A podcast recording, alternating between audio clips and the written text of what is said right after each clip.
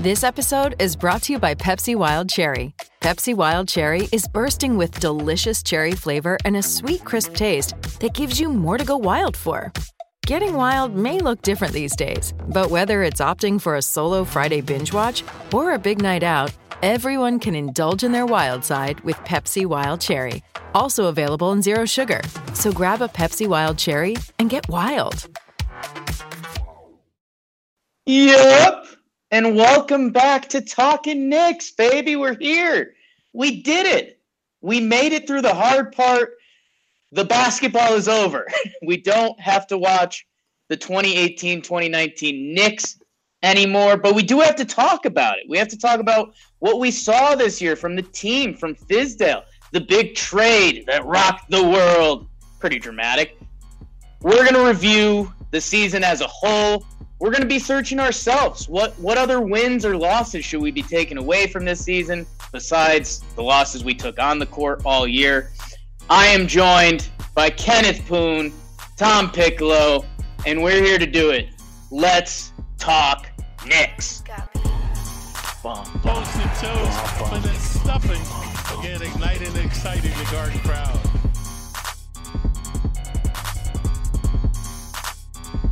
Welcome back, Talking Knicks, a special Easter slash Passover slash 420 edition of your favorite Knicks podcast. I'm Jake Storielli. The season is wrapped up. I've been getting caught in the excitement of Yankees baseball, and I forgot what it's like to watch a product that you're kind of excited to watch and not just point out two guys and be like, wow, Damyean Dotson hit three threes tonight, but we're here to talk about those three threes, boys. We made it through the tough part. The fun part is on its way. The free agency, the draft pick, all of it.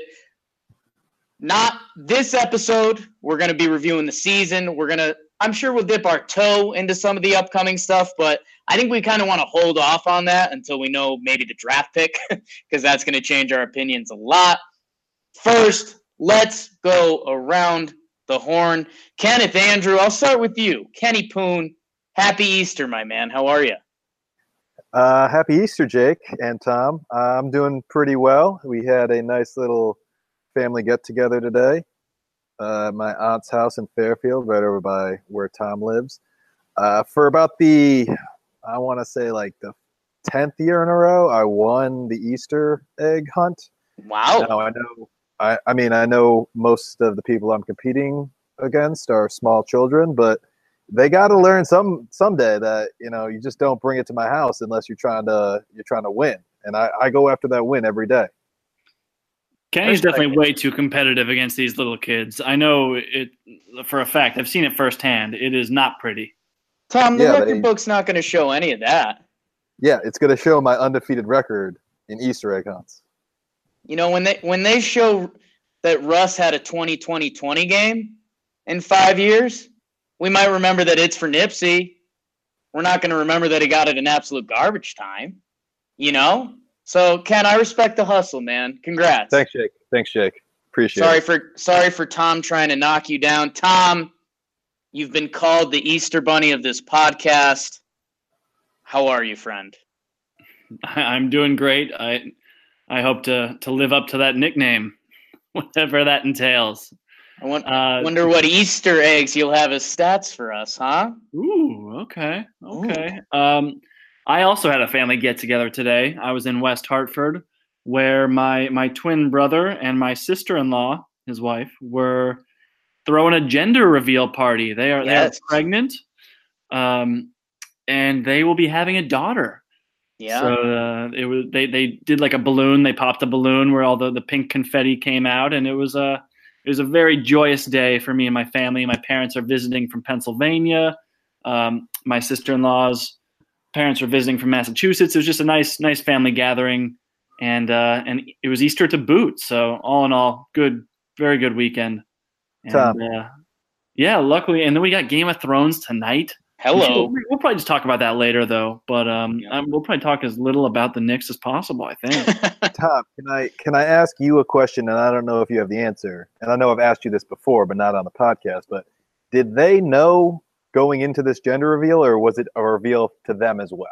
It was a reveal for them as well. They had no idea until they popped that balloon. So who filled the balloon? The only people who knew were the doctor who wrote something on a slip, and then they gave that slip to someone to make a balloon. Right, right. There's there are these companies that like make these kinds of products. They're like party companies, I guess. Um, but So, yeah, that's the that's the ideal. I think uh, my sister-in-law, her name is Tara. Her sister like accidentally saw the confetti when they were putting it in or something like that. So she knew, but she was keeping it a secret. Um, but Who was- ideally, yeah, only the the doctor and whoever is is the the party in person in charge of the uh, the party planning committee. so who who was filling the balloon? Yeah, Uh, yeah, it's the it's that it's the party company, man. I don't know that much about this, but but there are people you can pay to to help you throw one of these gender reveals. It's a bird. It's a blossoming industry.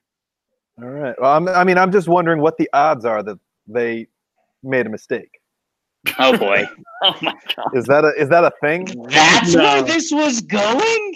No, I, this whole thing fascinates me. Is that the only people that know are this random person working minimum wage to fill balloons, and the doctor, like the parents, don't even know. That's crazy to me. And then it got got into my mind, like, what? This person makes minimum wage filling a balloon.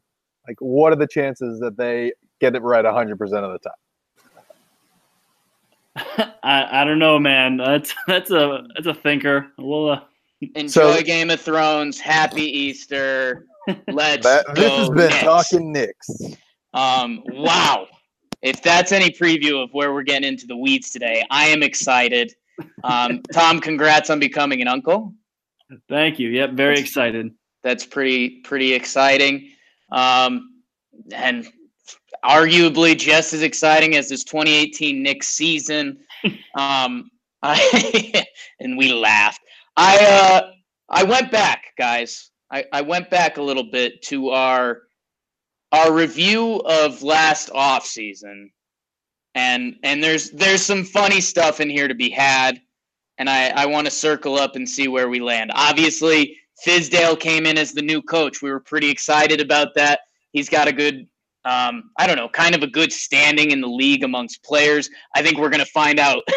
we're going to find out in the next couple months uh, how much we really like Fizdale and how much the the players do respect him when free agency comes around. I'm sure um, Tom should. Tom's usually got some good stats. I, I bet we can link some of those to Fizdale and his performance this year because he can't be graded on wins and losses when this was a tank season. Um, I thought it was pretty funny just looking at the who's gone, who's back list. Jarrett Jack, Michael Beasley, O'Quinn, McDermott, and Noah was a question mark. He was gone. In was Hezonja, Knox, and Mitchell Robinson. I had written down. Um, hey, one and a half out of three there, not too bad. Um, and then I, I thought it was interesting, and we'll- we'll be able to look back at this now with a little more context. But when we drafted Knox, I know this podcast wasn't fully stoked on it. Um, and then we kind of saw the summer league stuff, and we were like, let's roll this guy out there. So I'm kind of excited to see where everyone's year end opinions land on that. Tom, I'll kick it to you first. I, I mean, is do any of those spark anything for you when we start thinking about the 18-19 season? Well, I've got I've got a few uh, a few Easter eggs for you here. Yes. Um, I know we wanted to, to get into some of the year end stats, and I've got some high level ones here. So, um, as far as the Knicks offense this season, they they ranked dead last in in points per 100 possessions. So that's Is that good or bad for the listeners? that, so it's it's 30th out of 30. Um, Okay, and it is it is as bad as you can do. not bad. Um, yeah, bad offense, and and there were several reasons for that. The probably the most glaring, which we talked about all season, was their well, okay, there were a few. They can't shoot. they they Right. were they were also 30th in effective field goal percentage, um, and they were 28th in three point field goal percentage. So they they really couldn't shoot very well. They also didn't pass the ball well either. They were they were dead last in assist percentage. That's the the percentage of their field goals that were assisted. So they were last in the league in that as well. They're, it, it's pretty pretty bleak when you're going through some of these numbers, but the the defensive end is maybe a little better. They ranked 26th in the league in defense. They um, they actually were pretty good protecting the rim. I think that was a, a, function of Mitchell Robinson towards the end of the year. He and and Luke Kornet actually is pretty good at protecting the rim too. So there were a few bright, brighter spots on defense, but yeah, overall the the offense was very pathetic. And it, how much you want to attribute that to Fizdale, we can talk about. And that's that. There was some bleak stuff there, Tom. I, I appreciate it because they're stats. It's not. It's not really BS. I guess there is a fun twist at the end with some of the defensive stuff and and the rim protecting, and that obviously links mostly to Mitchell Robinson, already top twenty five all time in Knicks history and block shots um, after one season. Uh, Kenneth, and any of that jump out to you that that you feel you need to put your stamp on, or where you at? I mean, I was going to go in a completely different direction from from Tom's stats and throw out my own. I like it. That's um, you know, context may make them less relevant than they appear at first, but I also went back and li- listened to our off-season review from last year, and one of the things that we uh, complained about was the complete lack of any coherent rotations from Hornacek and the complete, complete lack of a plan. They were out there last year playing a bunch of guys who were not going to be on the team next season, and they weren't on the team this season, like uh, Beasley, Jarrett Jack, Ramon Sessions early in the season. Uh, this year, they were bad, but they got their young guys minutes, which I appreciate. And the top two guys in minutes on the Knicks this season were Kevin Knox and Damyean Dotson. Dotson is a little surprising to me just because he started out the season – with several DNPs, and then he was not playing a ton of minutes. And I know Tom's going to come back and be like, yeah, well, they traded all the other guys that actually played minutes halfway through the season, so whatever. But I mean, I, think it's still a good thing that that Knox, Dotson, uh, Trier, Robinson, those guys are all towards the top in minutes played for the Knicks. I think Robinson's a little bit lower just because he was constantly in foul trouble. Uh, but you know, I think those are all good signs in terms of getting him minutes. And I know a lot of people said that maybe Fizdale was playing Knox a few too many minutes, but you know, I think I prefer that to not playing him enough minutes just because the the way you get better is you get out there and play people and you know, he, he got that opportunity this year. He he struggled a little bit, but you know, he, he got a taste of it and and next year we're hoping is when it's really going to count and that's that's when we're going to see what he's he's really got. Yeah, not not to be too much of the get off my lawn guy that, that would be yelling about, you know, MJ's age 40 season, but run Knox out there for his age 19 season. Um, every game should be a learning experience. Um, I, I, think it's interesting, uh, and we'll probably get into it in a little bit, where his season-ending stats kind of landed from what what we expected to where we are now. Uh, but you are you are right, Ken. I mean, those are those are some small wins there that Knox and Dotson played a lot of minutes because I, I think when we look back and look at the minutes Frank played this year, that's got to be up there on the disappointing list for this season. Um, Tombo, I, I guess I, will do a little bit of the roller coaster of the season to to see what topics we land in. Obviously, uh, the year starts and we're you know we're we're we're a little demoralized. We know KP isn't going to be there. We're not sure what we're getting into this season. We we see the Knox highlights. We don't even know what Mitchell Robinson is. We don't even know if he's going to play coming into the season. We wonder if Tim Hardaway Jr. can make a leap. Uh, that shows how far back we're going. Um, we we started out the season playing some ball. The wheels come off really quickly. I, I guess I guess I think the best way to do this would be let's talk about the Knicks leading up to the Porzingis trade. Would it would would that make sense to do? Um, because obviously the dynamic of the team changes so much after that. Um, but I, I, guess let's start off a little bit with the Tim Hardaway led Knicks and what we saw from that team. I was going to say what we like or what we dislike. Um, and Ken, you mentioned going back and listening to some of the stuff we talked about. I think I might have said the words Trey Burke for six man of the year candidate a couple times. I don't think that panned out for me. We'll see when the award votes come in. But uh, Tombo, back to you. Um, the pre-trade New York Knicks. We a lot of the stats you mentioned obviously lined up at the time, but but what else needs to really be discussed with that? Well, I think one of the big stories from early in the season was Noah Vonleh's emergence as yeah. like he was consistently the best player on the team for the much of the first half of the season. So that was that didn't really sustain.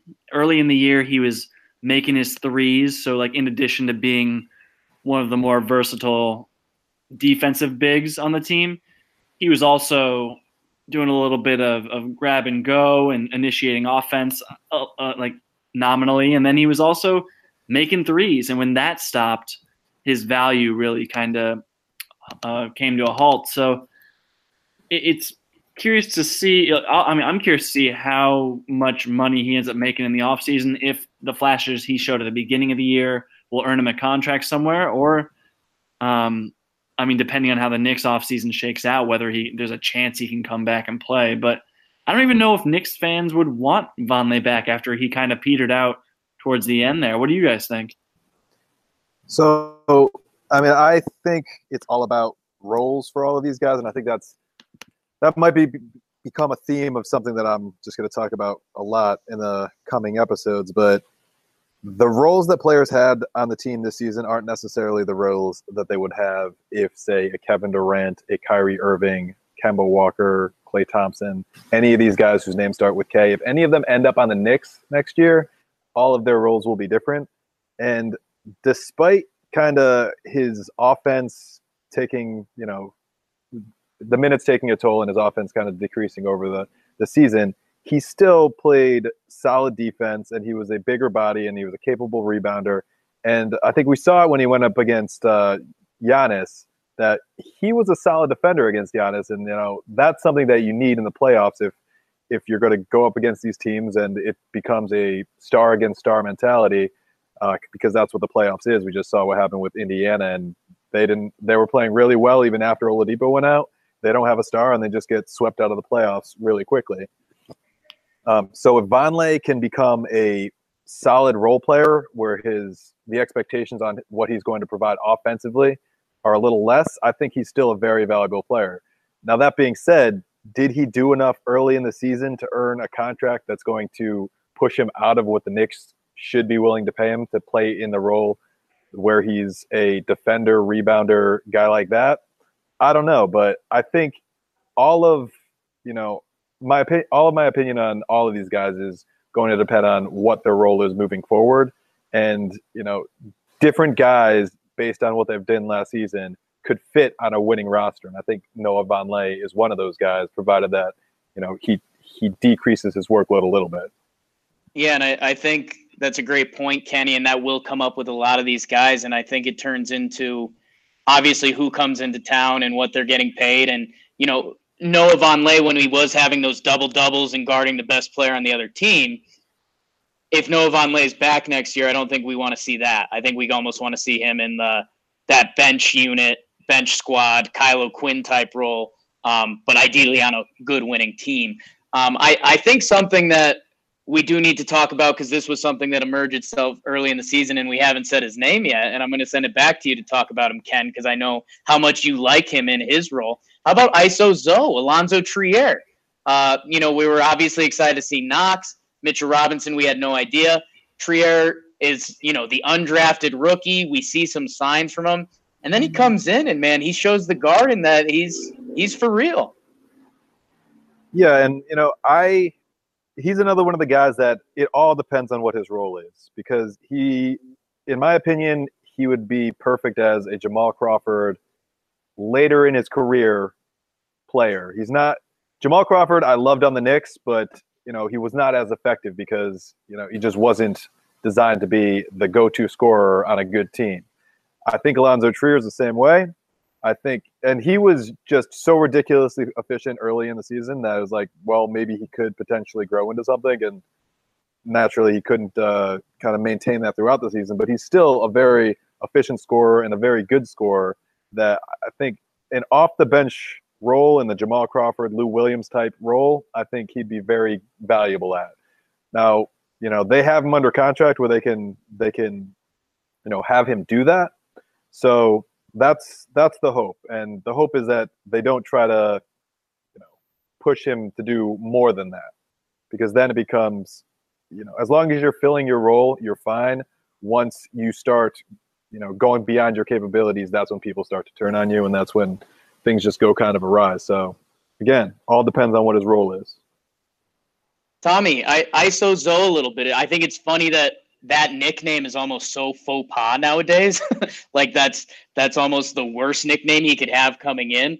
Um, I mean, do you are are you putting him in a box? I mean, do we do we like the body of work as a whole from this season? Do we think he has to be that Jamal Crawford type, or or what what did your eyes see, or what did the numbers tell you? Well, I mean, uh, one thing that like very analytics focused people tend to undervalue is shot creation. You know, they're so focused on efficiency that that they tend to to overlook how important it is to be able to create your own offense.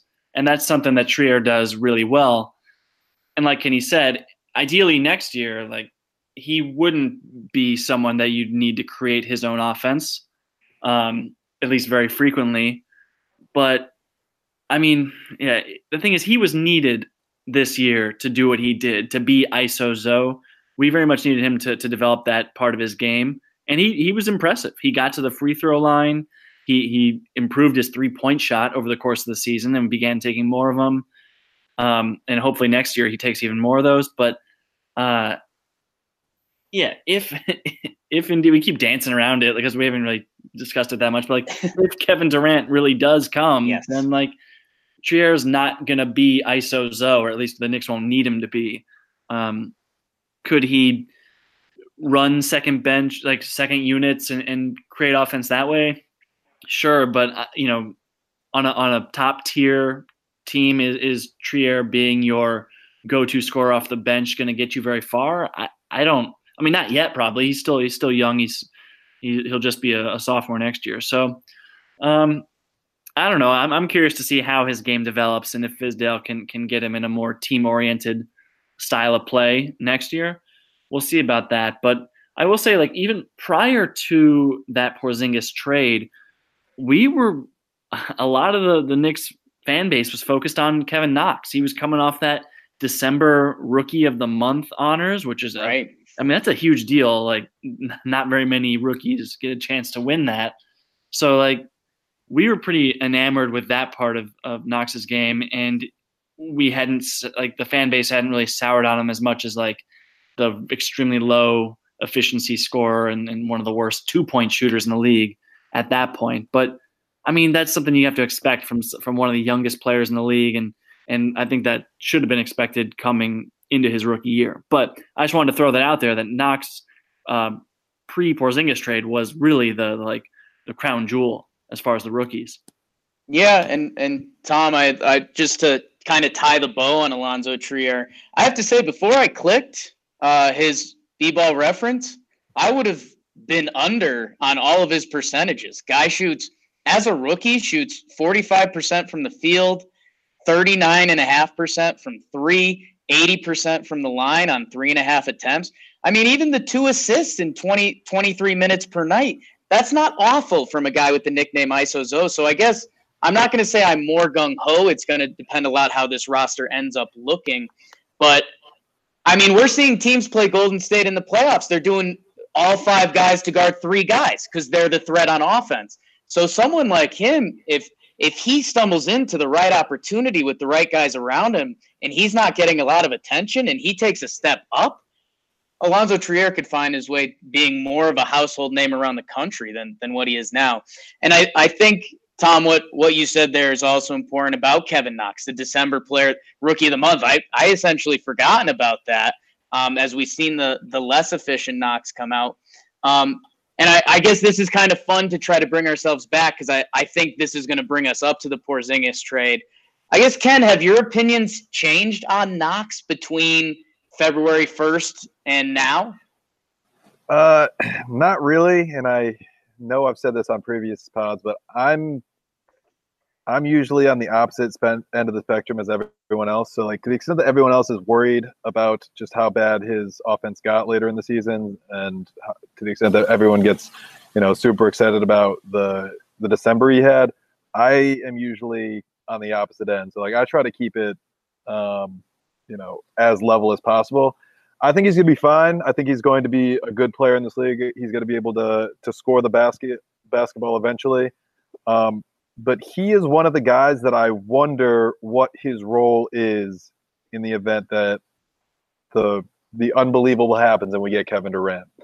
Because and th- that's going to be a lot of these conversations is because this this can go in two very different directions. Is either if we get Durant, it's one thing. If we don't get Durant, it's another. Um, and if we get if we don't get Durant, you know, he's a good player to have. He can develop into something and potentially be a, a go-to player in the future. But in the event that we're playing next year to win with Kevin Durant, I just don't know what Knox's role is because he's a high volume, inefficient scorer, and you know he has shown a little bit of an ability to rebound, not as much as you'd like. Um, hasn't shown that much ability to create for others. Hasn't been a been a very good defender. So I just don't know what his role is in that situation. Um, and that's just something that we're gonna have to see what happens this offseason and and uh, try to figure it out from there. Yeah, Kenny, that's totally fair. I mean, like Kevin Knox, regardless, he has a chance to be a very good player.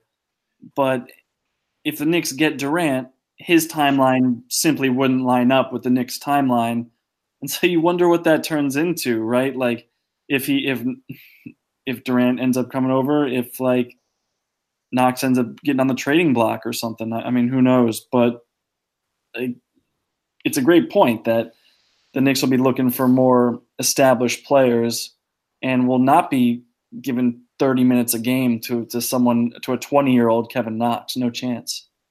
Yeah, that's a. I mean, that's a huge talking point, and I, I guess I haven't fully swirled that around my mouth, but yeah, having one of the least effective two point shooters on your team with if it's KD, Kyrie, who whoever comes to town, and that's going to dictate a lot of it too. Um, and and I think we're going to get to more of that in upcoming pods, and and just going around what I can remember from the from up to uh, Feb one, I believe the the Zing, Zinger trade. Trey Burke kind of fell out of the rotation. He, he was, you know, I think he won us a game against the Celtics, and then he'd be MIA for a couple games. Um, we got to see some of the Hezonja show and everything that that offered. Uh, Lance Thomas being Lance Thomas. The Courtney Lee thing was pretty bizarre. He was he wasn't playing at all, and then he was kind of around, and but he he never really was. Jake, you're you haven't hit the biggest news of the year was when Ron Baker. Ron Baker. I was I was a build up, Ken. You got to oh, keep the bad. people going. Uh, Ron Baker, the touchdown maker, RIP. He goes to the Wizards, wins league MVP like we expected. Um, no, the Ron Baker incident ended, um, and thank the thank the good Lord because he became a laughing. The the Garden would cheer for him like a walk on on the end of the bench. I can't. I'm. I'm not getting myself Ron Baker. Let's. Ron Baker was the first man off the bench in the Knicks' first game, guys. That's disgusting. Um. Anyways, let me let me eat a tums or something to settle my stomach. Um, guys, where were you when we hit the point in the season where we are losing games at an incredible rate? The the first uh, the best lottery odds are becoming very possible we're hitting the point in the year where we have to get excited about Kristaps Porzingis coming back whenever he comes back, just because you need something. You need a light at the end of a tunnel. They dropped the nuke. Um, it went from it went from the Knicks maybe exploring trades to Kristaps Porzingis is out of the building. Uh, he's going to Dallas. I believe the official trade was uh, Zinger um, Trey Burke, Tim Hardaway Jr., who we didn't talk about too much in the first half of the season, and I think that says a lot. Um, and Courtney Lee for Dennis Smith Jr., DeAndre Jordan, Wesley Matthews, and potentially two future first round picks. Um, we did about an hour and a half podcast on this at the time, um, almost as a diary entry um, for ourselves. Kenny, looking back now with the hindsight of it, I mean, where do you stand on the whole thing? Um, what, what, this is your this may be your last opportunity to get the Porzingis trade off your chest if there's anything hanging around with it. So, what do you have? Yeah, it was. We talked about it on that pod, but it was a crazy like hour that this all transpired in, where we're just like, all right, that's not really news, and then all of a sudden, Kristaps Porzingis was gone. So I think that kind of fueled a little bit of the reaction, and I think there was a lot of kind of overreaction. And the more time it got away from that, like the more it seemed to make sense. Um, and the point that Greg liked to make was getting rid of the contracts of Tim Hardaway Jr. and Courtney Lee. Like there are people who said that, that that it might take a first round pick or more to get rid of each one of those contracts. And people just don't give up first round picks anymore. So, you know, essentially we traded to the extent that we would have to trade a first round pick for for both of those guys. Essentially we got back four first round picks and Dennis Smith Jr. for Kristaps Porzingis, which is a pretty good haul in the end. And then, kind of like like we we said, we took off the rose colored rose colored glasses when it came to Porzingis, and like, all right, you know, he he is a generational talent, but he's had some injuries, he's had some issues, you know, he's had uh, you know, he's been a little little bit of a prima donna with the front office and the media and maybe it's just it's best that you know he moves on to Dallas and does does his thing there and we can you know, jumpstart the rebuild and clear up some cap space to get some additional players. And you know, I'm I have come calmed down a lot and come uh, come around to the thinking that this was probably the best decision for everyone involved. Yeah, Kenny, you talked about taking off the rose-colored glasses, and that's a phrase I use all the time. And it's it's true. Like Porzingis, we, we did complain about his game in real time too. Like we said all the time how his offense, we kind of blamed Hornacek, I think, mostly, but so much of it just relied on him catching the ball at the elbow, turning around and just shooting over a contest. And like so much of his offense was just is that shot dropping, right? Like he wasn't getting to the rim a ton, especially like early in the season, he would start with all these highlight dunks and putback dunks. And then it seemed like he would just get tired and wear down over the course of the season and his game would rely so much on, on just like high post elbow touches and it just he, he can't run an offense that way because he's such a bad passer. He's one of the worst passers of players of his usage of anyone out there. So, you know, he's he's this big who has health issues. He can't pass. He's actually a really bad rebounder, especially for his size. That's why people were saying he needed a guy like Kanter out there to grab the rebounds when he was on the court. So, I mean, there were definitely major warts to his game, and uh, and all that said, like, I think the the biggest bummer is just the fact that they couldn't keep a player of his stature happy, right? Like that's kind of what we were saying that the that the front office couldn't figure out a way to repair that relationship. It just doesn't speak very highly of, of kind of their their player relations to an extent. But maybe Porzingis is the outlier there and because everyone else seems to be pretty happy with uh, with the, the front office with management. So um, I, I'm I'm kind of banking on on Porzingis being the outlier and him being the prima donna that we're all accusing him of being. He can't just... rebound. He can't pass, and he's ugly too. That's where we're at as Knicks fans. Just uh, to emphasize Tom point, I know it came out uh, a couple days ago. I think it was Steve Mills was saying in his exit interviews, everyone on the team, you know, suggested that they wanted to be back with the the organization next year. So that that kind of goes with what Tom was saying about potentially he was the outlier. Although, how much do you trust, uh, you know, the Knicks front office to go out there and tell the media exactly how things went? I'd like to think it's the case, but maybe it's not. Maybe there's some spin there. And that, that was the shock of it all at first, right? Because in the back of your head, we're the Knicks. We don't make the right decision.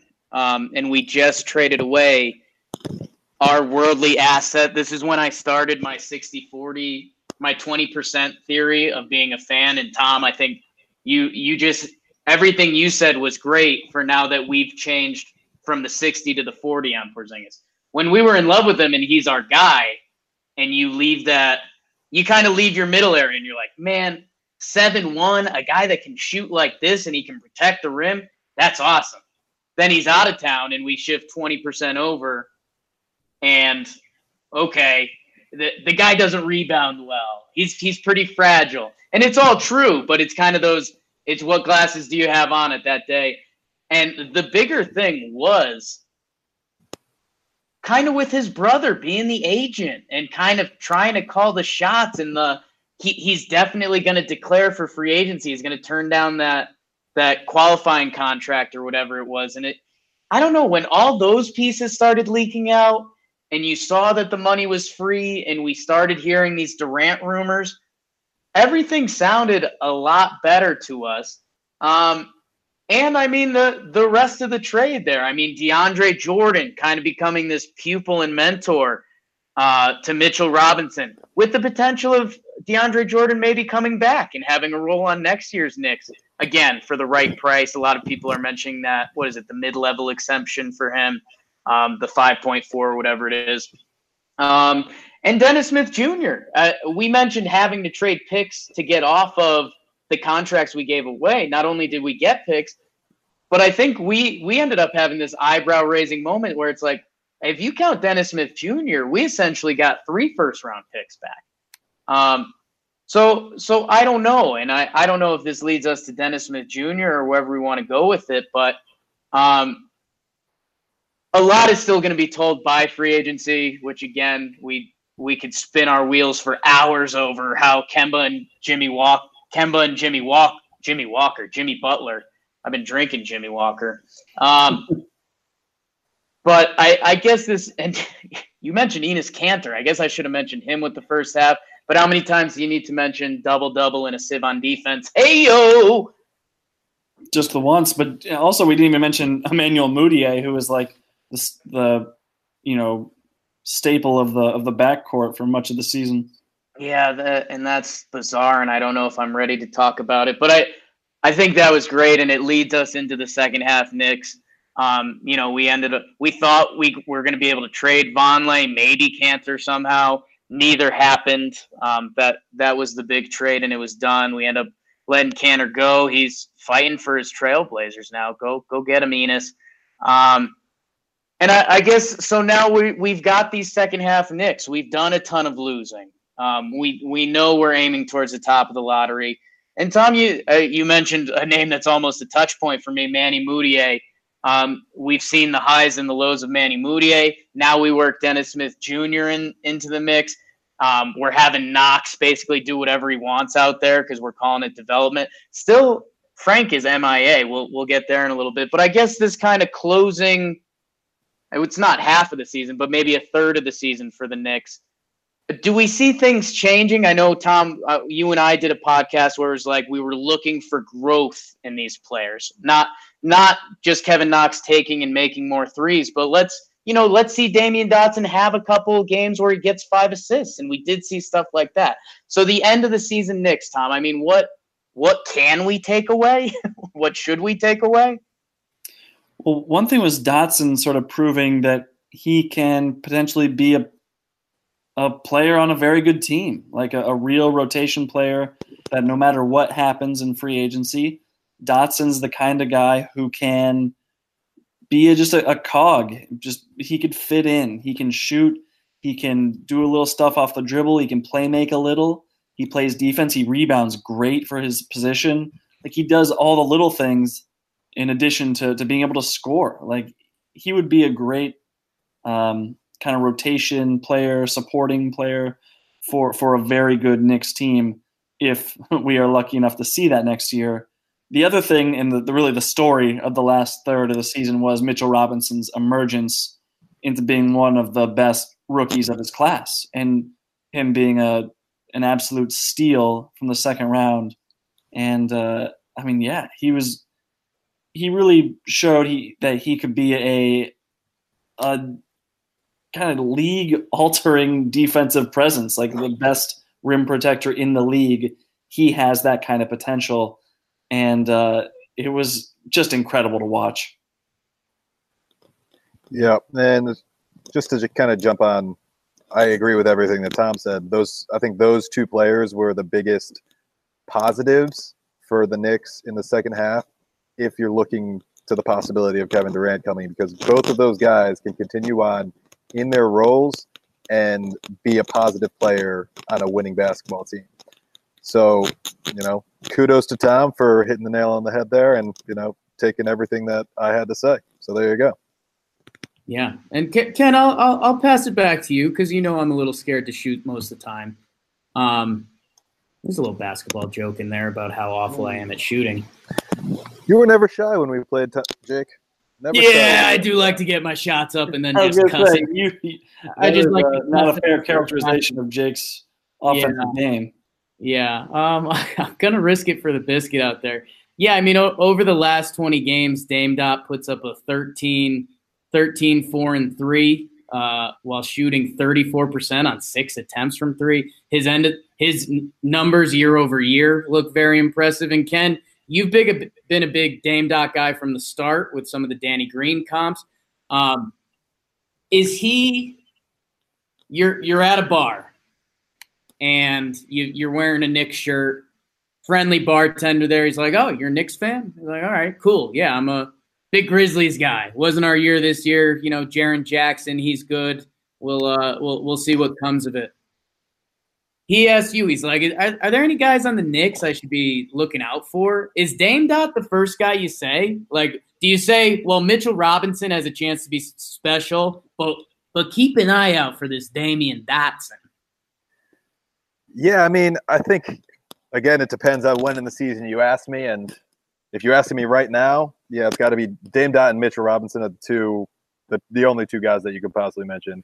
Earlier in the season, you know, you might have you might have thrown out thrown out Noah Vonleh as a guy that, you know, he's playing really well and he's really under the radar. But Mitchell Robinson and Damyean Dotson, and Mitchell Robinson was just so ridiculous that I think he was head and shoulders the story above Damyean Dotson. But I love Damyean Dotson because of the fact that he can he can fill a fill a role, right? Like there's no what I was saying before about ISO Zoe, like there's no risk of that where he is given too much. There's no risk of the Knicks being like, all right, you're the guy now. We're gonna we're gonna have you be our leading scorer. He's not that guy, and there's no risk of him of anyone thinking he's that guy. He's a cog in the machine, and he's going to be a very good cog for the Knicks, which is kind of one of the things that I like. And frankly, one of the things that I think that a lot of people overlook is how people fit together once hypothetically, if we get Durant, how everyone fits around him. And Damyean Dotson is, in my opinion, the best piece to fit on a good team as a role player. Everyone else is just going to fill in around them, and maybe they can do what they're doing, maybe they can't. But Damyean Dotson is one of the people that I'm not worried at all about whether he can fit with a fit in with a good team. I love that, Kenny. And I I think speaking of fitting in, I think I'm going to package these two guys together, um, whether fair or unfair. The two guys that were kind of given the keys a little bit, Dennis Smith Jr. and Manny Mudiay. Um, Mudiay can be as almost as polarizing as they come. On on some nights, it seems like it should be real fun. This six five point guard type who can, you know, get 25 points while taking 12 shots. Uh, Dennis Smith Jr., a guy that can bring down the house easily with the right dunk. Um, never scared. His I will say this: I was super impressed by his intensity. He brought it, um, which you you you have to respect that for a young man um, finding his way in this league. Mudiay, Dennis Smith Jr. We're doing, and I, I want to try to stay away from the fit as much because we hope Kevin Durant's coming. We'll see what happens. A, is there any world we're happy with Manny Mudiay on this team next year? And I, I, I say this in almost a rude way because let's not dance around it. Let's not do the well. If he improves and he's okay with being on the second unit, blah blah blah. I'm in a world where it's no. I, I just feel like Manny Mudiay is not going to find a role on next year's team or really anywhere in the league that makes him a winning player. Dennis Smith Jr obviously he has such a window. He's still crazy young, crazy talented, and how he molds his game is going to be dictated by other players. Um, where are you guys on both of these players? Well, Jake, I'm with you on Mudiay. I don't think there'd be any scenario where I'd be happy with him on the team next year. And you know, it's if you look at his numbers after the All Star break, he played in 20 games. He averaged 15 points per game. But like it really wasn't his scoring to me that was like an issue. It was it was everything else. It was just I, I hated watching him run the offense. I thought, I mean, he led the team in assists with like three. It was just like he, he didn't seem to know how to get guys into position to score or to get the best out of his teammates, which is something you just absolutely need from your from your point guard. He, he's supposed to orchestrate the offense, and Mudiay never really showed any. I mean, he showed flashes here or there, but he did not show that he could consistently do that. And then on the defensive end, he just I don't know if it's an effort thing or what, but he's just flat out bad. Like he he can't guard opposing point guards very well. You know, I don't know if it's because of his size or, or what, but he he can't get through ball screens. He just gets lost all the time off ball as well. And yeah, I would 100% rather see Dennis Smith Jr. out there than Mudiay, or really just about anybody over Mudiay, because I'm, I'm worried. I'm worried that Fizdale has too much faith in him, or just has too much belief in Mudiay, and that it's not warranted. I am going to agree with both of you. Uh, I and it's it's tough because I don't think Mudiay is a terrible player. I think he's an NBA caliber caliber player. I just don't. And again, hoping that we end up with Kevin Durant and we're a good team next year. And that's my assumption throughout this, which may not be a fair assumption. Um, but I don't know what his role on a good team would be.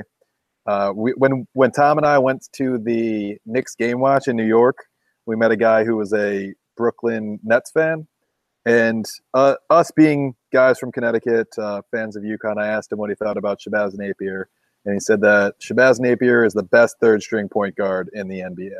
And it's like, I think Mudiay could do that. I think Mudiay could be the best third string point guard in the NBA, but I don't want him playing meaningful minutes. And I don't, I, I, earlier in the season, I thought he might be a valuable backup, and I'm off of that, that idea, probably partially because um, Dennis Smith Jr. came in, and I think Dennis Smith Jr. is just better than him.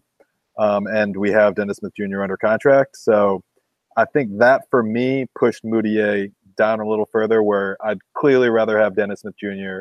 over um, over Mudiay, and I don't know that at this point I want.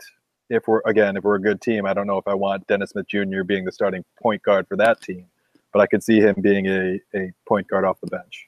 Yeah, and, and even if the Knicks aren't good next year, I still wouldn't want to see Mudiay out there just because I really don't think he helps his teammates get better. Like he looks for his own shot a lot. He which is nice to like kickstart an offense to an extent. He does get into the paint pretty well with his size.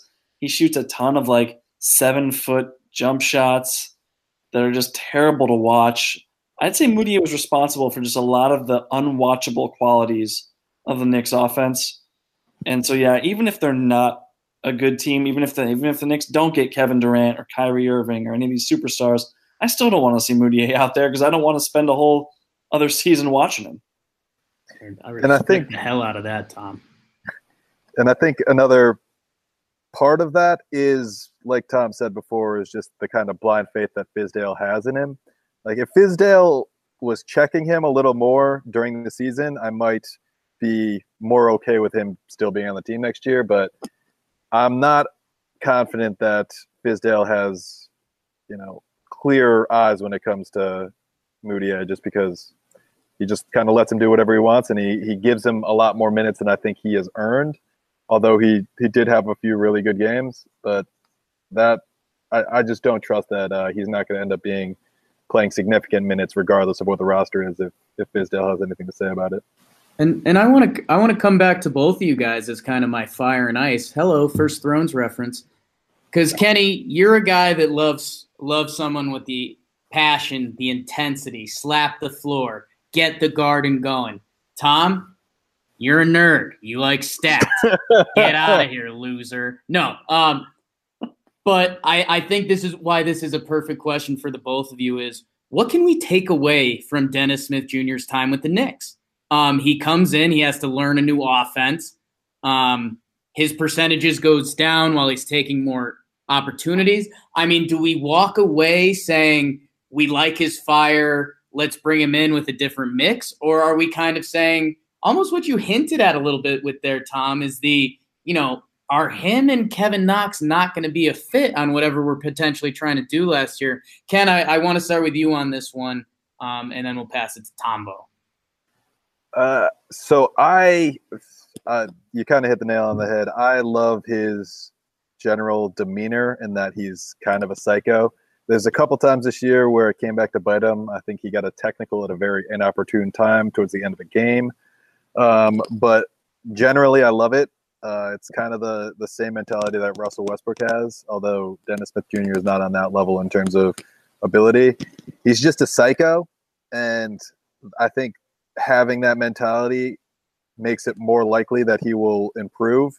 Um, that being said, I don't know how he fits with the rest of the team, and I keep going back to the same thing. I'm going to say it over and over again, but uh, if and he's shown the ability to create for others. Um, it's just a matter of if he gets to the point where he's just like jacking shots that are, you know, heat check shots just out of emotion. That's not great. So if he can harness the just general insanity and into competing on the defensive end, and you know, just bringing the garden to life, that's good. If it takes you know another level and it ends up with him getting into emotional battles and you know, taking emotional jump shots when he's getting in, into it with other players when there's better options out there. That's not ideal. But I, because of his just his intensity, I have faith that he can become a better player and develop more than I do for Mudiay, um, who I think just seems too docile. Uh, but you know, that's that's just all based off of pure emotion and nothing that I've actually, you know, analyzed in depth. Good. Yeah, and, and, Jake, despite you calling me a, a nerd who likes the stats, like sure, I really appreciate a player's competitiveness. Like that is huge for me. Like a guy needs to want to win so badly, and you really need to see it. I don't care if it is like a quiet competitiveness, like a like a Tim Duncan style, but as long as you show that you care about winning just about more than anything else when you're on the court, like that's what's important to me. And Dennis Smith Jr. does seem to want to win desperately, right? And that's what that's what you want. That's what you want your your players to do. So, like, as far as his mindset, I do appreciate that. There are some technical things about his game that I'm less confident about, and it really it comes down to his shot. Like, I'm looking at his stats after the All Star break. So Dennis Smith Jr. played. It was really it was just 14 games he played after the All Star break, but he shot under 30% from three on four attempts per game. So he got his he got the shots up, but I mean, he he could not connect from behind the arc. And when what worried me even more was his free throw shooting. He shot 60% after the All Star break, 60. And he really didn't get to the line as much as you'd expect for someone who attacks as much, just two attempts per game. So that's that's like if he comes back next year and is playing significant minutes on on this team, uh, regardless if the Knicks are good or bad, I'm gonna be those would be the first things I'm looking for. Like, has he made any progress on his jump shot? That could be a, it could take multiple seasons. Who knows if it ever comes around? But I'm gonna want to see flashes of of improved jump shooting and most of all improved free throw shooting and getting to the to the line. And those are the those are probably the two biggest things for for whether Dan Smith Jr. is going to be a productive offensive player. I, we've already seen him be able to pass the ball and distribute. Like he was a much better passer than what I expected when he came over. So I'm not so worried about his vision. It's it really is for me all about his shot. Yeah, and Tom, that's uh, a couple. One thing you put in the minus there, I'm I'm almost not. I'm I'm leaving neutral a little bit. The free throws, it's kind of bizarre, right? Um, the guy is a you know 67% career free throw shooter, which isn't great, but he shoots 57% with the Knicks. Um, and the shooting thing, he's he's clearly not a natural shooter. You wouldn't label him that way. So that's where I wonder, and, and I have to watch some of the, the Dallas tape to see, but I wonder because he took five five three point attempts per game with Dallas and the Knicks. I wonder if they were more so in the flow of the offense with Dallas. If there's if if it's better for him with catch and shoot opportunities or what that looks like. Um, I guess a, couple things that popped in my head during that were Um, a, I think Dennis Smith Jr. might be a little better off if he added a little more pest to his game. Like if you knew Dennis Smith Jr. was just going to full out hound you on defense while he was on the court, I think that would be a big plus for him if he can add that, which with his now experience and where he's at athletically, you, you think he'd be able to. Um, and I think you guys said a lot of good things. For me, it's tough to take a lot of the percentages in his shooting and scoring with the Knicks into full context because we don't know. I, I mean, we don't know. I get I get worried about where his role could potentially be, but I think the bigger thing is he's going to be 22. It's going to be his third season next year.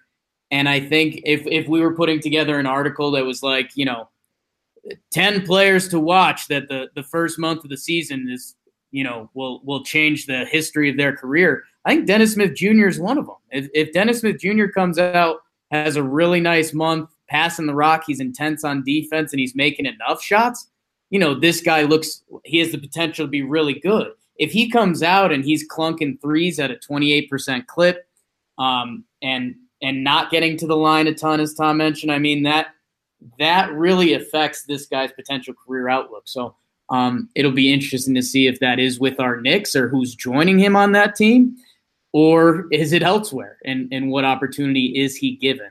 Because um, I mean, this guy, when you look at the this landscape of NBA point guards, he's he deserves and he's going to get the chance to get the keys to the kingdom again, right? Yeah, he'll be. I mean, he'll have a chance to be a starting point guard soon, right? Like he right. has that that amount of talent, and regardless of where he ends up, like someone's going to take a swing on him, and and he's. I don't know. I'm pretty high on him going forward. I think the shot. I don't think he'll ever be like a a great three point shooter, but I, I think he'll improve to at least like league average. And that combined with his athleticism and his passing ability and uh, and his competitiveness, I, I, think he can be a very productive player. Um, I, I, and I hope it's for the Knicks, but, but we'll see. Uh, they, I, I, don't mean to hijack hosting. Hijack uh, it, and I hope you're going where I think you're going. Well, we got to talk about Frank. Yes, we got to talk about Frank, guys. Like, yes, I, we had such high hopes for him. I know I did. I know uh, Greg, if he were on the pod, would probably disagree entirely. I don't know if that's a shtick of his or if he really means it, but I mean, yeah, we in our in our preseason projections, I know we were all just like so much of this season, whether it's a success or failure, hinges on Frank's making the leap or not and and and what and what progress he made. So, Kenny, I know you've been a Frank guy through and through. I just want to hear your top line thoughts on like on Frank's season. I know you can't be you must be a little disappointed, but but what's it mean long term?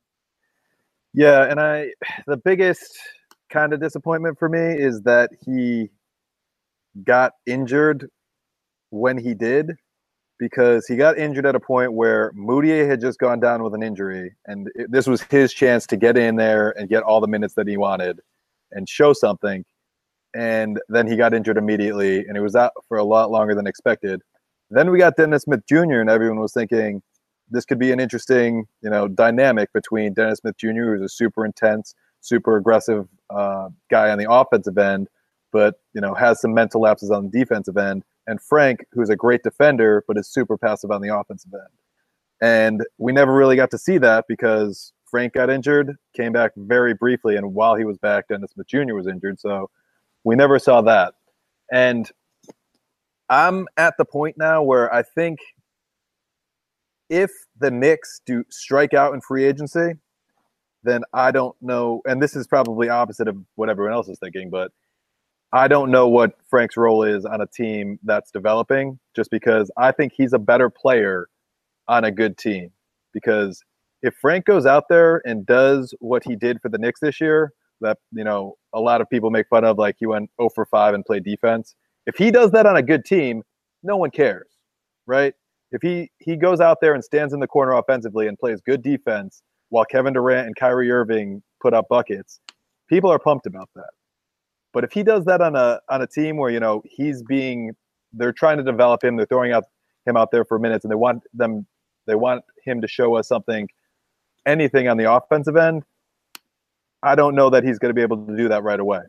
So I'm at the point where I think he would be a good player on a good team. And if we're a bad team next year again, I just don't know what his role is with that team. It was kind of bizarre, right? We we got ready for kind of this last third of the season to see Frank let it rip. And then he only plays in two of the last 33 games. Um, after an injury that was kind of like an afterthought. It was like, oh yeah, Frank got nicked up, huh? Um, and it was bizarre. Like this, this should have been, this should have been our Frank Ntilikina, like time to shine. Like let's see what you got, kid. And unfortunately, we were robbed of that. Um, as both of you guys kind of know, um, I fell off the wagon a little bit and I started drinking again. No, the Frank wagon. Um, and this was my logic. And this was my logic if I had seen doses of Frank and then I looked at his basketball reference page, and if he was on the Boston Celtics, I would be saying, wow, the Celtics blew that pick, huh? And that's just kind of the scary world I'm living in now. I don't think that's the case though, right? Because if he's on the Boston Celtics and he and Kyrie Irving's putting up buckets and Tatum and Jaylen Brown and whoever is scoring, and he's just playing defense and playing good defense, does anyone care? Like, does anyone care that he's not scoring the best basketball? Because that, I mean, we're coming at this from two different directions and have two opposite views, but that's my view on the on the situation. Well, and Jake, right. I think that it's important to, to note that like you don't really watch the Celtics much, I don't think, and so like having the added value of of just the context of watching Frank play, then right. you would you would know more than someone who's just looking at a Jakey Blind resume, right? So sure, I I think it is important to, to factor in the eye test here. And you know, you always call me the, the numbers guy, but like it, it's important to to to see what's going on in the court. And a lot of times, what you saw was bad. Like there's no doubt about it. Like Frank, particularly on offense, was consistently bad. He it's a Did little he improve on offense. No, like it's concerning that he actually took steps backward. Right. Uh, in a lot of places, like his three point shooting, his his two point shooting, his his um, it seemed like his turnovers were a little more of an issue this year. Just anecdotally, I don't have any numbers on that, but I mean, the defense was still there. Like he was one of the best, if not the best, pick and roll defender last year as a rookie, and he was towards the top again this year. Um, and it, it's hard to teach that that kind of instinct and the length that he has. You really can't teach it. So there's just still so much upside on him on the defensive end, and you just wonder whether his his offensive limitations are going to keep him from even having a chance to be a to, to, to show what he can do on the defensive end. And there there's still a world where this works, right? I mean, that's that became my dream for Frank for a little bit was to become the guard version of Draymond, right? Guard the best guard or wing on the opposing team, put them through hell, and then offense be able to keep it moving. If you got to hit an open shot or if you got to drive and kick or if you if you got to do whatever you got to do to give us something on offense, there's still a world where that works, especially with some of the guys we're hoping to get. So I get that I'm just at the point where I have to see it. Like I, I, I am not going to drop a cocky like don't talk about it, be about it. But like I can't believe in that Frank until he gives me something. So and the biggest one, of, one of the biggest criticisms of, of Fizdale this year was that he didn't really extend the the level of freedom to like run the offense and explore their limitations to, to Frank as he did to Mudiay, right? So Mudiay, we saw time and again have really pathetic games on offense while not adding anything defensively. And I know a lot of people on Knicks Twitter were were upset that that Frank wasn't kind of given that that level of rope, right? To I mean, not that that Frank really would attack an offense in a similar way that Mudiay would, but we but when Frank wasn't playing the the Fizdale way, he would get yanked for games at a time when he was healthy, right? And, and it just was there. Do you guys agree that there wasn't really a consistent approach to, to Frank's minutes versus Mudiay's? I concur with that statement. Yeah, and, and that's totally fair. And that's kind of the like we were building up to this. Like Frank, it's it's your it's your time, and then he misses those games. So I I'm not going to hold that against him because it seemed it seemed like a very real injury. Um, I mean, I just have to see something. The per 36 numbers are almost exactly the same to his rookie year. Um, but Jake, he can play defense. He can play defense. I do believe that. But Jake, he's got to be able to give us anything. Like, I think part of the problem is like, who's he passing the ball to this year? And like, what is the offense that that Fizdale has this year? Like, I I think I've said this before on different podcasts, but you know when you go to you go to play a pickup game, and we're guys who like play offense, pass, move off the ball, do things like that. And most people that you go play pickup with are just gonna whenever they get the ball, they're either gonna shoot it, drive, or turn it over. And that's what Frank is playing in. He's the guy who wants to play an offense, wants to pass the ball, have some movement. And everyone else he was playing with early in the season was just going ISO, chucking shots, and he was standing in the corner.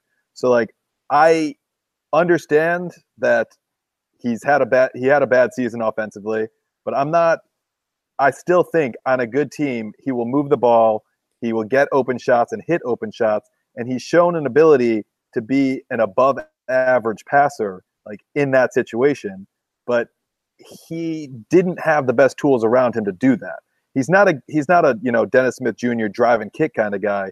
He's a guy who will work well within an offensive set. And frankly, Fizdale just didn't have much of an offense throughout most of the season. And he admitted that early in the season when he said they've got a lot of young guys, they, so they're trying to keep it as simple as possible on the offense.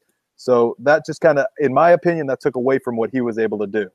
And that's why I'm saying if he's on a developing team again, I don't know that he's going to be able to show everything he can do. But I think he's a very useful piece on a good team. And and I hope I hope that's the case. And I I, I do understand there's a world where that happens, but there's also a world where he's just not good on offense. And I'm not rooting for that.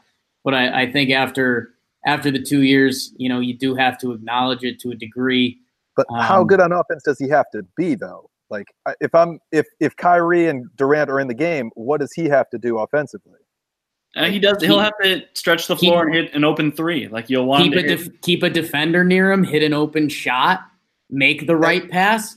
And I, I know we've seen inklings of him being able to pass, but we've also seen inklings of him not being able to. We've seen some bad turnovers. And I mean, at, at the same time, we go at Fizdale for not having a great offense for Frank to thrive in. I mean, we just complimented Damyean Dotson for a while for being able to do his thing. And, and he's a guy that you know, would operate a lot better with an you know an offensive system around him that puts him in the right spots to succeed. So I I don't know. I mean, I just I just think it's sometimes we give Frank too much leash when I I get it and I want him to be good, but I think I think just my leash is shorter than where where your guy's leash is at.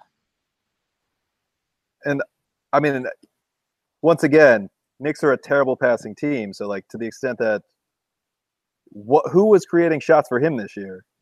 Like if he's on that team, he's getting better shots.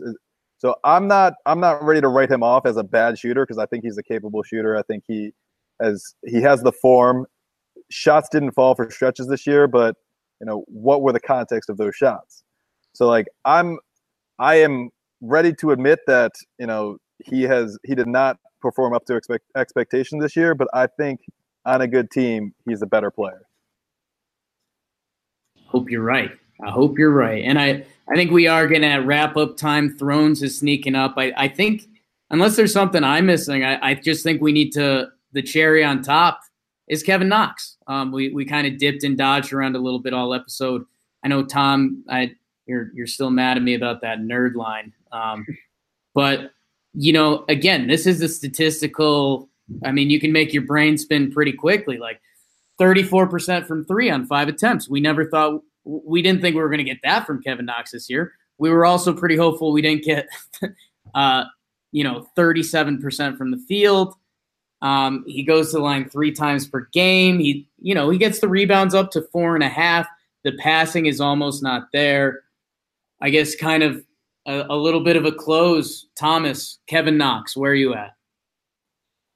I know like Zach Lowe talked about this on one of his podcasts, and he said that Knox was bad in all the ways you'd expect a 19 year old to be bad, and he wasn't worried about him. And that seems like a pretty reasonable take to me. Like he, there's no question he may have been the most like harmful player on the court of any team this year. Like he he definitely was a net negative in a major way. But even so, like that that doesn't worry me about his his long term value or his future. Like you said, that that kind of volume from three is really encouraging, and and even more than just that thirty four percent number.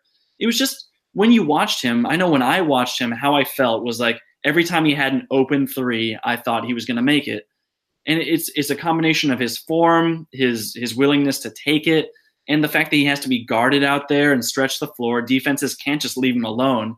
He's an extremely capable shooter, especially from a standstill when he's just spotting up around other action. Like he's a very strong three point shooter. Um, he did a little bit of it off the dribble, but I mean he, that's a part of his game that he'll have to add to, and, and I have no doubt that he'll be able to.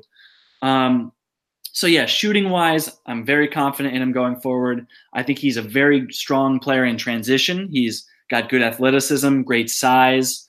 Um, I think as far and, and then his ability to get to the line, I think he's going to improve there.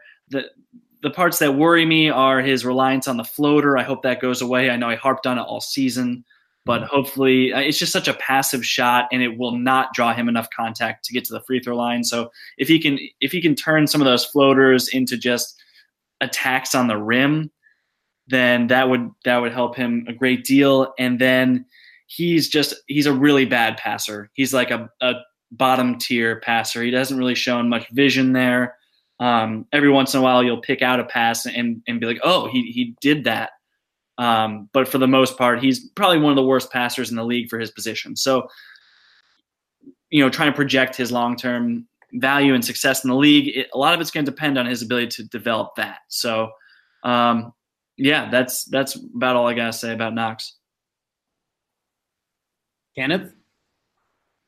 Kevin Knox. Uh, I mean, I, I, think I I pretty much saw, said all I had to say at the the beginning of the episode. Is it he's I have confidence he could be a good player in this league. It's just a matter of you know what happens to the Knicks next season because, like Tom said, if things go the way the Knicks want him, the the way the Knicks want them to, uh, I don't know if his timeline is the same as the Knicks timeline. Um, if they don't, then I think he is a good foundation piece to develop around for the next few years, and I think he's got a very good chance to be a, a very good player. So that's that's my two cents. Yeah, it's uh, I, I think that you know it's easy for us to lean on Zach Lowe with what he's done now, but it's right. The the things you'd expect him to not be good at at this age, he wasn't, and yet there there was some really good signs um, man, could his tail change with the crew around him? Maybe the most. And and I, I said we should wrap this up. We do have one thing we have to cover. It was another thing we were dodging because it may be the brightest spot, and it was Mitchell Robinson. I mean, he finishes his last 30 games, so a majority of the season. I mean, he averages 10, 9, and 3 blocks. Uh, we know about the block shot streak that ended with the last game of the season, fittingly. Um, it looks like he the guy, the kid's a worker. We had him, you know, working out at midnight on his 21st birthday or whatever, uh, learning from DeAndre Jordan. And we've we've talked about the range. You know, Kevin Knox, if he's next to Kyrie and Durant, what does he look like? Um, you know, uh, Alonzo Trier, how how would he fit in on another team? You want to talk about plug and play? How about the big man that can finish anything thrown to him around the rim and can block shots at defense? So uh, we'll go back reverse around the horn. Kenny, Mitch, Rob.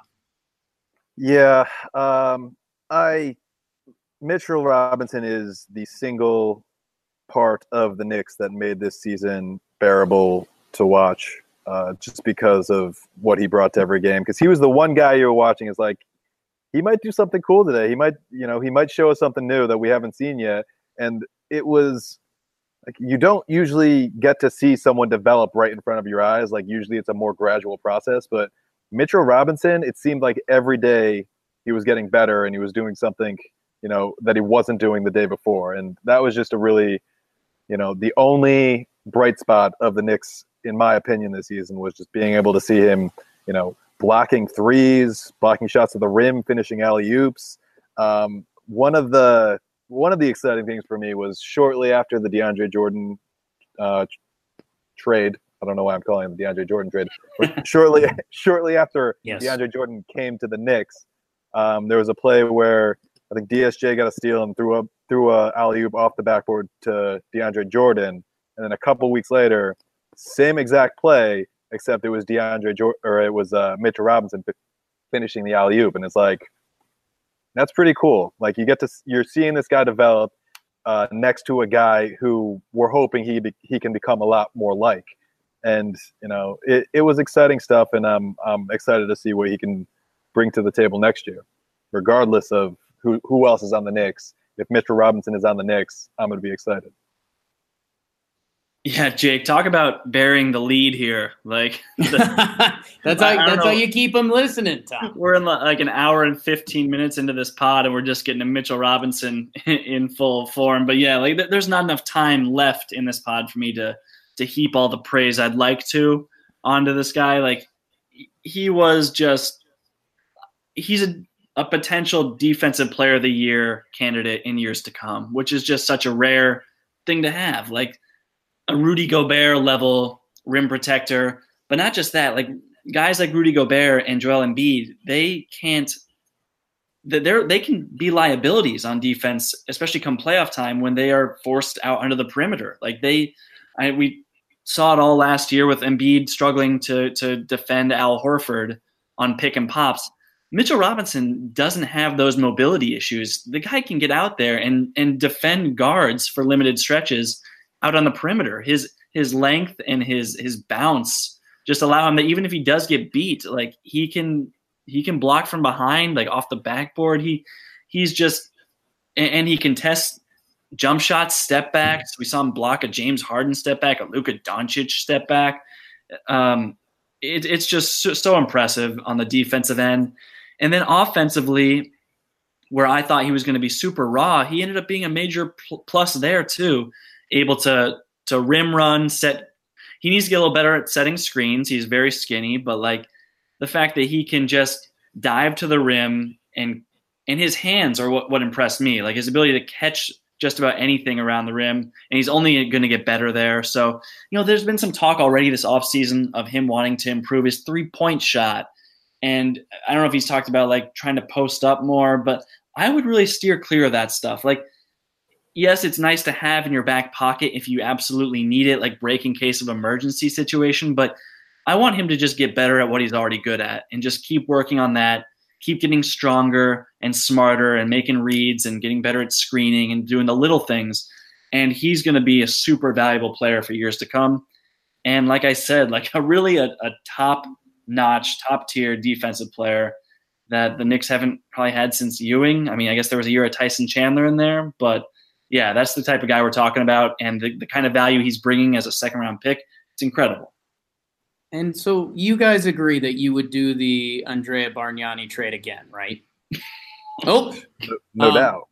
No, I, I, you guys nailed it. I, I just a couple anecdotes b- before we wind it down. Tom, I think you said it. There was like two weeks of the season when the Knicks played a game of who can throw Mitchell Robinson the worst alley oop pass and he can still finish it. Yeah. Um, which uh, it became a little ridiculous at a certain point, but also a little fun. And tied to that, I, I forget what game it was, but there was one game where he he screened, he rolled, and he had like two guys on him, and he had I think he made an alley oop the possession before, two possessions before. He was pretty much covered except the airspace above him, which is airspace that he could only get to. And he was pissed that someone didn't throw him the lob, which again, when we talk about things you could take away from this season, the intensity, the passion, and what he was doing on the court um, was a lot of fun. And he he will he will be he he fits on any Knicks team. However you want to draw it up next year, Mitchell Robinson fits in. Uh, boys. Dun dun dun dun dun dun dun dun dun dun dun dun. Na. It's it's about that time for us in real life. If you've been listening, thank you so much. I, I think this came out really well. Um, Especially We since got- Greg wasn't here. yeah, mostly because. Greg wasn't here. Um, not as many Eastern Thrones reference as I would like, but that's that's how I walk away from every Talking Knicks podcast. So if you've been listening, uh, rate, res- uh, rate, rescribe, rate, subscribe, reach out to us. Um, we're always having fun at Talking Knicks. Tommy P on the Twitter sphere at Tom Piccolo, Thomas Piccolo. It's Tom underscore Piccolo, but uh, yeah, I mean, go through talking Knicks, you'll find me. Tweet at tweet at Thomas Piccolo too. See what they have to say. I'm at Talking Jake. Thank you so much. We're gonna have more leading up to the to the big lottery day and the whole off season as a whole. So I think I can start saying it legit again. Let's go Knicks. Go Knicks. Knicks tape.